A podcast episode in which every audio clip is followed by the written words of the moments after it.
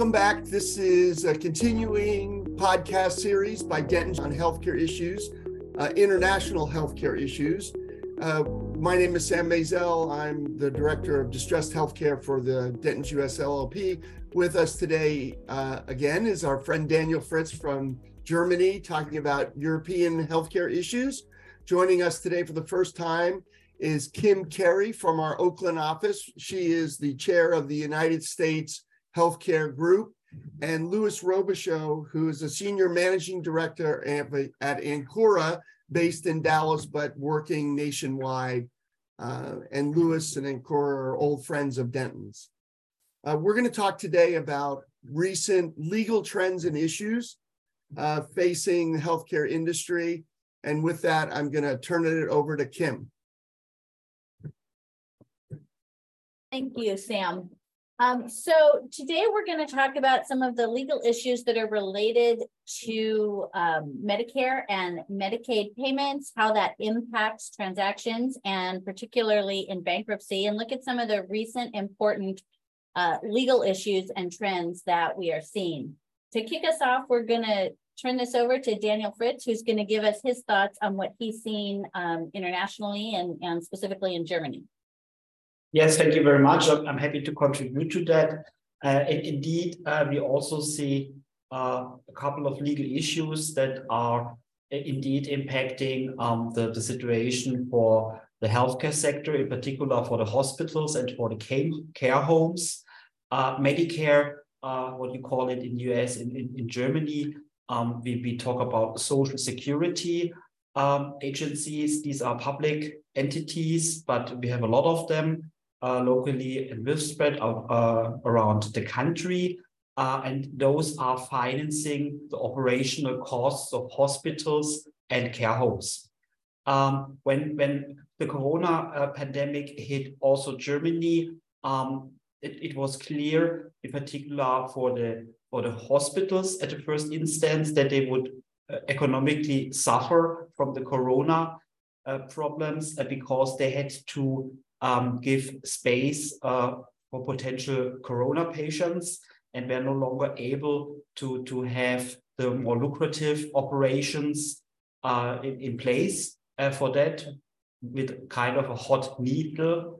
It was on a, a rescue, a rescue package with subsidies for those hospitals, but also it was also saw with same hot needle a rescue uh, package for subsidies for the care homes this was then financed by the federal government, whereas normally um, the, the monies spent by the social security agencies uh, comes from the German Länder, from the individual states of, of Germany, because we are like US, we are a federation of, of Länder. Um, and indeed, um, it was then criticized now in the meantime by the G German Federal Accounting Court, who is overseeing the spending of the governments um, that in case of the hospitals, um, these state aid were planned to, to, to cover the losses, in particular by, by giving space and, and, and possibilities for the hospital to, to take care of the corona patients. But indeed, it turned out that the, the whole system is already, for other reasons, we talked about those reasons in the last podcast, under duress and stress, and insofar, um, this, this Corona state aid to the hospitals were uh, allegedly then misused uh, for, for covering the overall bad situation of the hospitals. And as one of the consequences, this state aid is no longer available now in Germany. Um, and uh, but uh, now the hospitals suffer from increased energy prices caused by the Russian invasion in Ukraine um, and is suffering from not having enough uh, employees and overall the inflation. Uh, on the other side, they no longer have the effect of, of this uh, public spending for, for, for their losses. Uh, and therefore, we see more and more hospitals going into insolvency. The same situation we also see now for the care homes. Um, and here also we saw criticism from, from the Federal Accounting Court uh, because these subsidies were granted for the care homes uh, because they also had uh, losses caused for reasons that not so much patients were coming from the hospitals to the care homes. And also people were reluctant to go to care homes because in the beginning of the pandemic, we had a lot of death cases in these care homes. So people were afraid to go there. Um, and to, to protect this part of the healthcare industry, uh, the idea was to give them a lot of subsidies, also funded by the German state, um, and uh, with, a, with a system that would only have a, a limited review of these spendings later on. So the idea was only 10% of the money given should be reviewed. But now it turned out uh, that uh, more than 40 millions of these money spent only for the 10%. And, and we talk about billions that have been spent in this sector from the state. Um, so that uh, several millions amount was, was given not for good reason. And now this is also causing troubles for care home providers in Germany, um, as those who are still trying to get subsidies paid struggle now because now, years later, um, the, the, the Social Security Agency have a much more stricter look at, at, at, at these uh, applications for subsidies. You don't get it. They have planned in the liquidity planning. And so we see in this sector also a lot of insolvencies. Uh, we had some court decisions here from so-called social courts that some time barring uh, ideas that the social security agency imposed in the systems are not are not working because they were imposed by these agencies and not by federal law. Um, but nevertheless, this really does not really help with the problem. And now we have really a big wave in Germany. Uh, you should see that uh, four of the 10 big care home providers who cover more than 10% of the market are now already in insolvency. Um, and, and others may come. We're also uh, providing assistance uh, to such care home uh, providers already and then they all suffer that they do not get the corona aid from the state. Um, they suffer for for the for the costs we, I just talked about, and and uh, prior to corona, these care homes were an emerging market because people were expecting that from the demographic effect, uh, we will have a high increase of, of numbers. But indeed, because of Corona and other effects, um, this increase of, of patients is not coming as it was. So we will see probably also in this healthcare part with the care homes, a, lot of insolvency cases. In last months, we had 250 filings for health uh, for healthcare care home providers uh, in Germany only. So um, this really shows um, that we may have good ideas to, to, to protect this industry with state uh, subsidies, but in practice, it was very much a bureaucratic process. It still is, and now now we have to pay the price for that. This is uh, this is what we see here in Germany. Daniel, is is the are these filings caused primarily by external economic forces, the labor costs, inflation, um, you know, energy costs because of the war in Ukraine, or how big a factor is the uh, you know, allegations of fraud and the efforts to collect monies back from the uh, state governments? Well, it's it, it, it's a toxic mixture of everything. So so we the, the, the costs have increased. Um, also, then the the the the the, the it this, uh, the social security institutions are a little bit reluctant to to pay out outstanding subsidies, and also we have in our social security system, the, the concept that the care home providers and the hospitals and, and the social security agencies every year agree on, on, on, on, the, on the money they receive. Yeah, these are fixed and, and fixed uh, fees they get.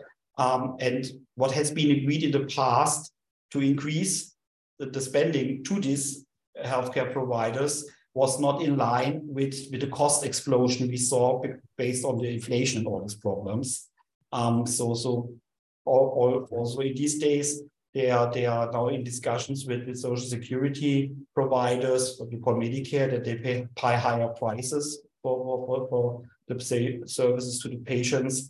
But, but this price increase is not in line with the cost explosion That, that that's one of the pro key problems. And together with with outstanding subsidies, this this this messes it all up. Yeah, it's it's it's striking. We talked about this before, but um, it is striking that despite how different the healthcare systems in Germany and the United States are, the issues you just described are are exactly what we're seeing in the United States. We're seeing inflation, labor cost, greatly increased labor costs, um, you know, patient censuses that still haven't recovered, and these efforts to recover. I mean, Louis and Kim, you probably know this, but you, I'm sure you know this better than I do. But but the federal government also is now, you know, bringing either fraud cases or or just recovery efforts, thinking that the money they pushed out to deal with the pandemic in the US, you know, now they're catching up with the audits. Is, is that what you're seeing, Kim? Yes, we are starting to see much more focus on what that money was used for, making sure that they can account for where it went. Um, I think in the coming years, we're going to see a lot more of that actually, because uh, there was a lot of money that was pushed out during the pandemic. Yeah, Sam, this is Liz From so we're seeing the same thing too, and from some of our perspectives, um, this was so easy to foresee when when they government just started pushing money out indiscriminately, knowing that um, uh, I think I think the federal government knew they were going to find themselves in this position, but they made a choice at the time that it was more important to push mm-hmm. money out to save the sector and worry about recouping it later, and that's that's what you're seeing today. How right. was it for, foreseeable in the US? In Germany, it was really an invitation to ask for more than that you are deserved because it was already announced in the beginning that they only will review 10% of the cases. So I think this was an invitation by the government to, to collect as much as possible. And how was it foreseeable in, in, in, in, in the US? Uh, this is from my perspective, the speed at which money was pushed out, the lack of any verification, almost any verification mm-hmm. about whether providers had a need, uh, the character of the characterization of that provider, and the almost non-existent quantitative allocation methodology on how much each provider received um, was a clear signal that the government just needed to get money into the system. And those of us observers from the outside knew, had to know, that the government knew that this was a very rough, very rough justice process that they would later then go back and try to try to fix or refine after the fact. So what we saw was a lot of balance sheets that were propped up during that period of time. And now we're in a situation where, Sam, as you said, the labor costs, labor shortages, inflation costs, just a lot of that is causing problems for a lot of the, the providers. Um, what are you seeing with respect to bankruptcies and, and insolvencies and, and issues that are cropping up as a result of where we are now? Yeah, I mean, we're we you know the financial pressures on the American healthcare system, particularly hospitals, particularly skilled nursing facilities, assisted living, what Daniel was referring to as care homes.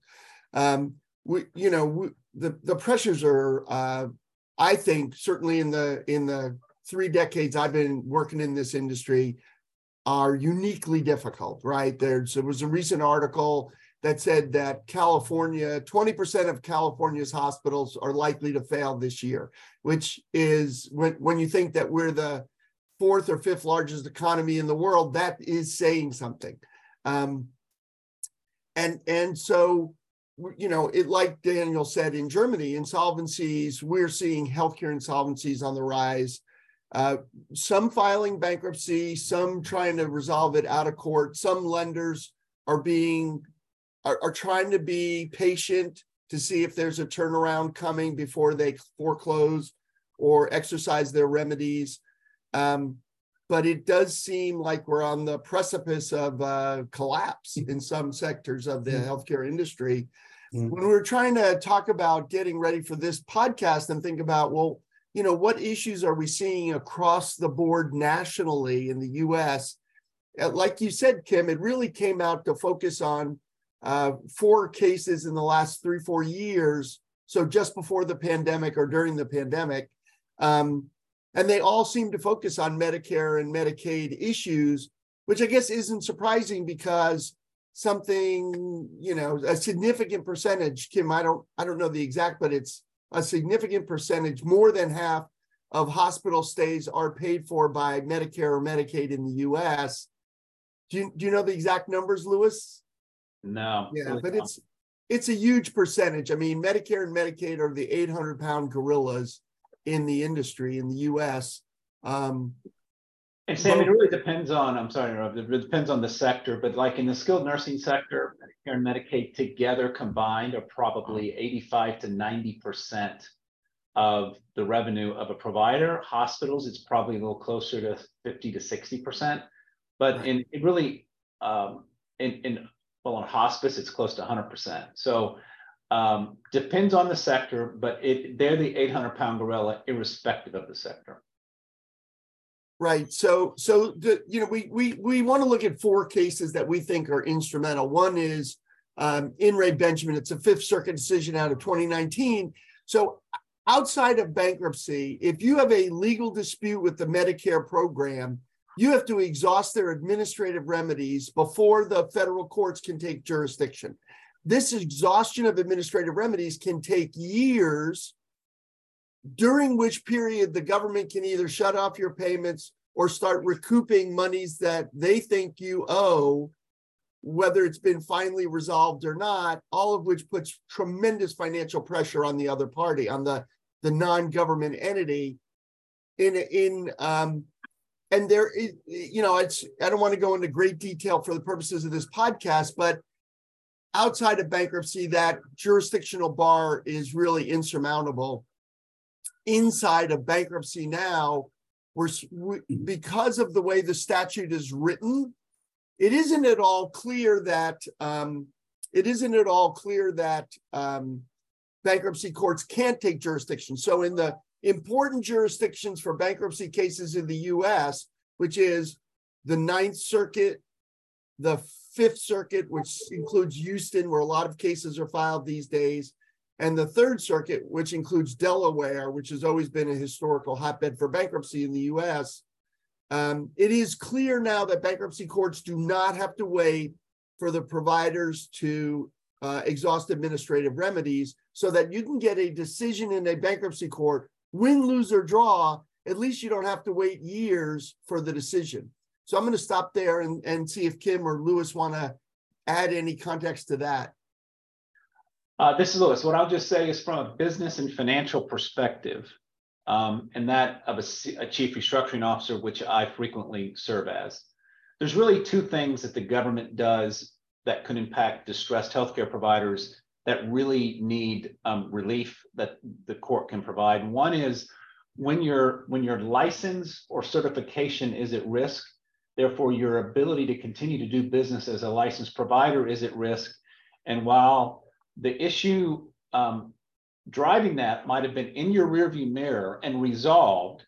Um, sometimes the government just doesn't care as a as a regulator, and we have a duty as advisors and D's and O's to a debtor to try to protect the ongoing institution and the value that that represents in order to either continue a nonprofit mission or to provide an avenue of financial recovery to our to our creditors. That's one issue. The other issue is the government can do the same thing with respect to wearing their hat as a payer. So they can stop paying you, they can, they can initiate recoupment. The recoupment can either be a partial recoupment or a full recoupment. Obviously, a full recoupment um, is just detrimental to a healthcare organization, even ones that have other meaningful sources of non-governmental revenue. They just can't, they can't not be um, paid by the, by the government. So we often, when facing those, we need the kind of help and relief that um, that that Sam and his team can bring inside of a bankruptcy court um, to to pursue some remedies to allow a provider to continue to operate under its license and get paid under its provider agreements. Does does restructuring uh, in insolvency or in particular in, in uh, as a debtor in possession proceeding also maybe do good to, to some some of these uh, hospitals in Germany we have for example now a general policy announced by our federal uh, healthcare minister that, that they want to change the mixture of the hospitals, that we have big university clinics in places like Heidelberg or Frankfurt. Um, and then we have rural, really small medic centers. And then we have some in between uh, hospitals which are serving more regional needs and which are should then also be more specialized depending on, on what you need in regions. And this needs uh, this shows that hospitals have to downsize, a lot of them in Germany, and have to close homes and, and places.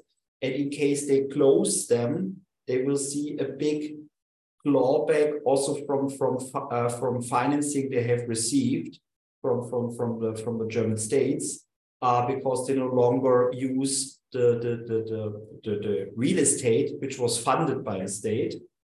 Um, and so when you take such hospitals partially in, in a debt and possession proceeding, you can then really mitigate these effects of, of, of partial closure and still can keep the company with something we call insolvency plan. It's like Chapter 11 in the US. We can then survive it.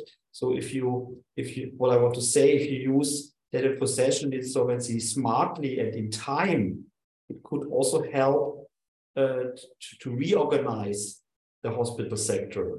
In Germany, we have so we have too many hospitals not enough specialized hospitals, and therefore they are making losses. This is one of one part of the story. So my question is uh, whether you also would see some benefits from from from from let's say guided insolvencies.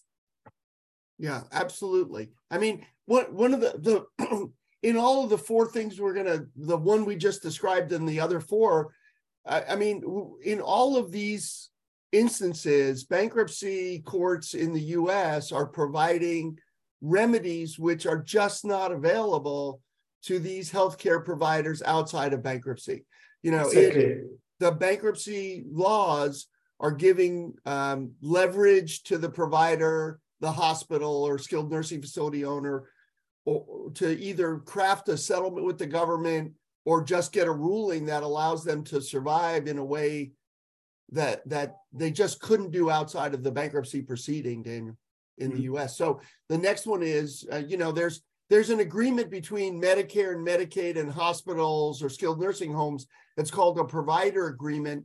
Outside of bankruptcy, the government argues it is not a contract uh, with uniform success. Inside of bankruptcy, they have argued for at least the three decades I've been following the process uh, that it is a contract there is absolutely no reason in bankruptcy law why a document which is not a contract outside of bankruptcy should become a contract inside of bankruptcy.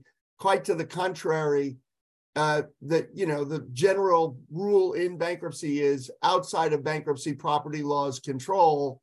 So um, they've literally gotten away with it because the because people don't understand the issues uh, we recently litigated this in 2019 in a case called Verity Health Systems of California and got a really precedential ruling from the bankruptcy judge holding that these provider agreements are not contracts, which means I can sell them without successor liability, which is a huge improvement because outside of bankruptcy, I have to sell them with successor liability, which means the buyer takes the relationship but also take some, you know, unknown liabilities created by the seller. Uh, so a huge important ruling uh, in the last four years in this space. And I'll stop there and let Louis and Kim comment.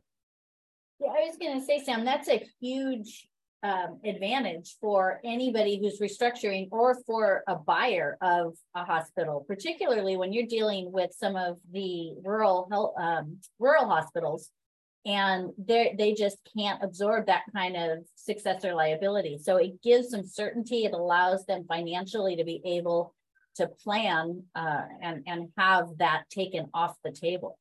It's significant.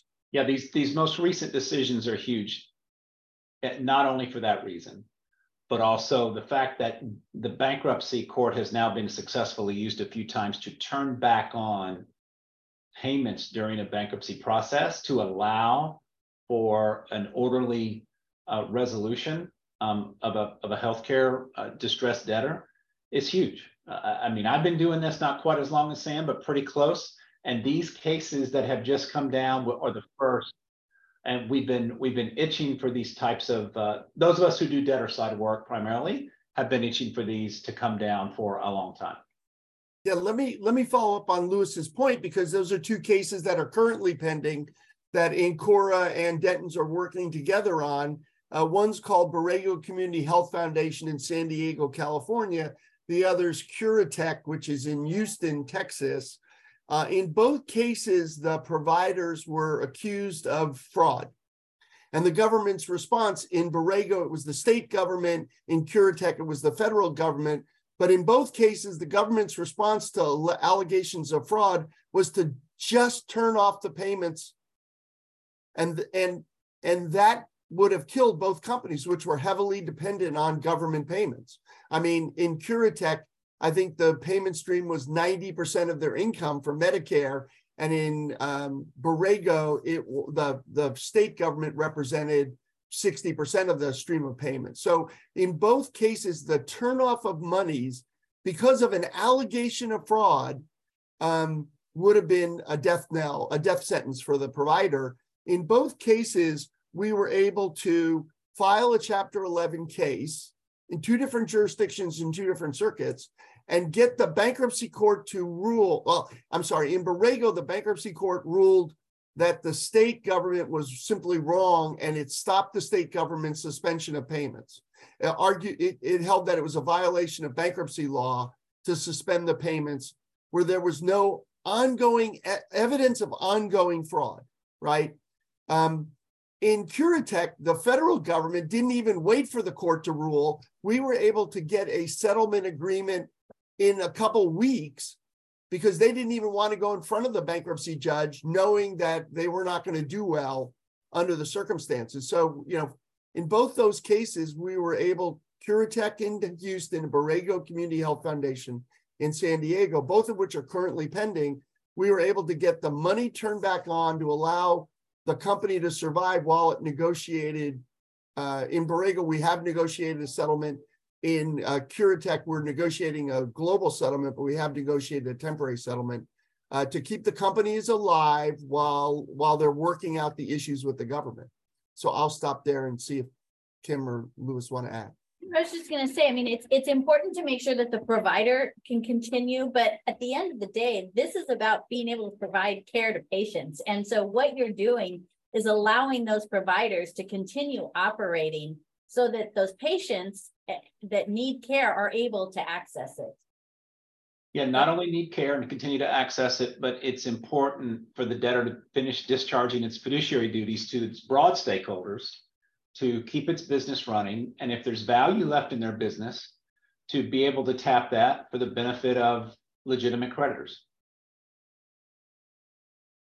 Sam, these cases are in particular um, jurisdictions. Do you think this will be able to be used more broadly throughout the country as we see that these types of situations occurring? I do. I know that uh, Verity decisions um, have already been uh, raised in cases in Delaware and New York. Um, and and I do, you know, we've gotten a, we've seen articles written by other law firms about the Borrego uh, because this, uh, you know, as Daniel talked about, there's these allegations of fraud in Germany. There's similar allegations of fraud here, and and honestly, what the government does is um, it it shoots first and aims later. And that means there's going to be a lot of allegations of fraud with efforts to turn off the payment stream, um, leaving the providers without the resources to fight to prove their innocence if they're innocent. So, I, I mean, I think these these two rulings are um, are going to be important precedent, and we're and we are seeing people around the country pick up on them.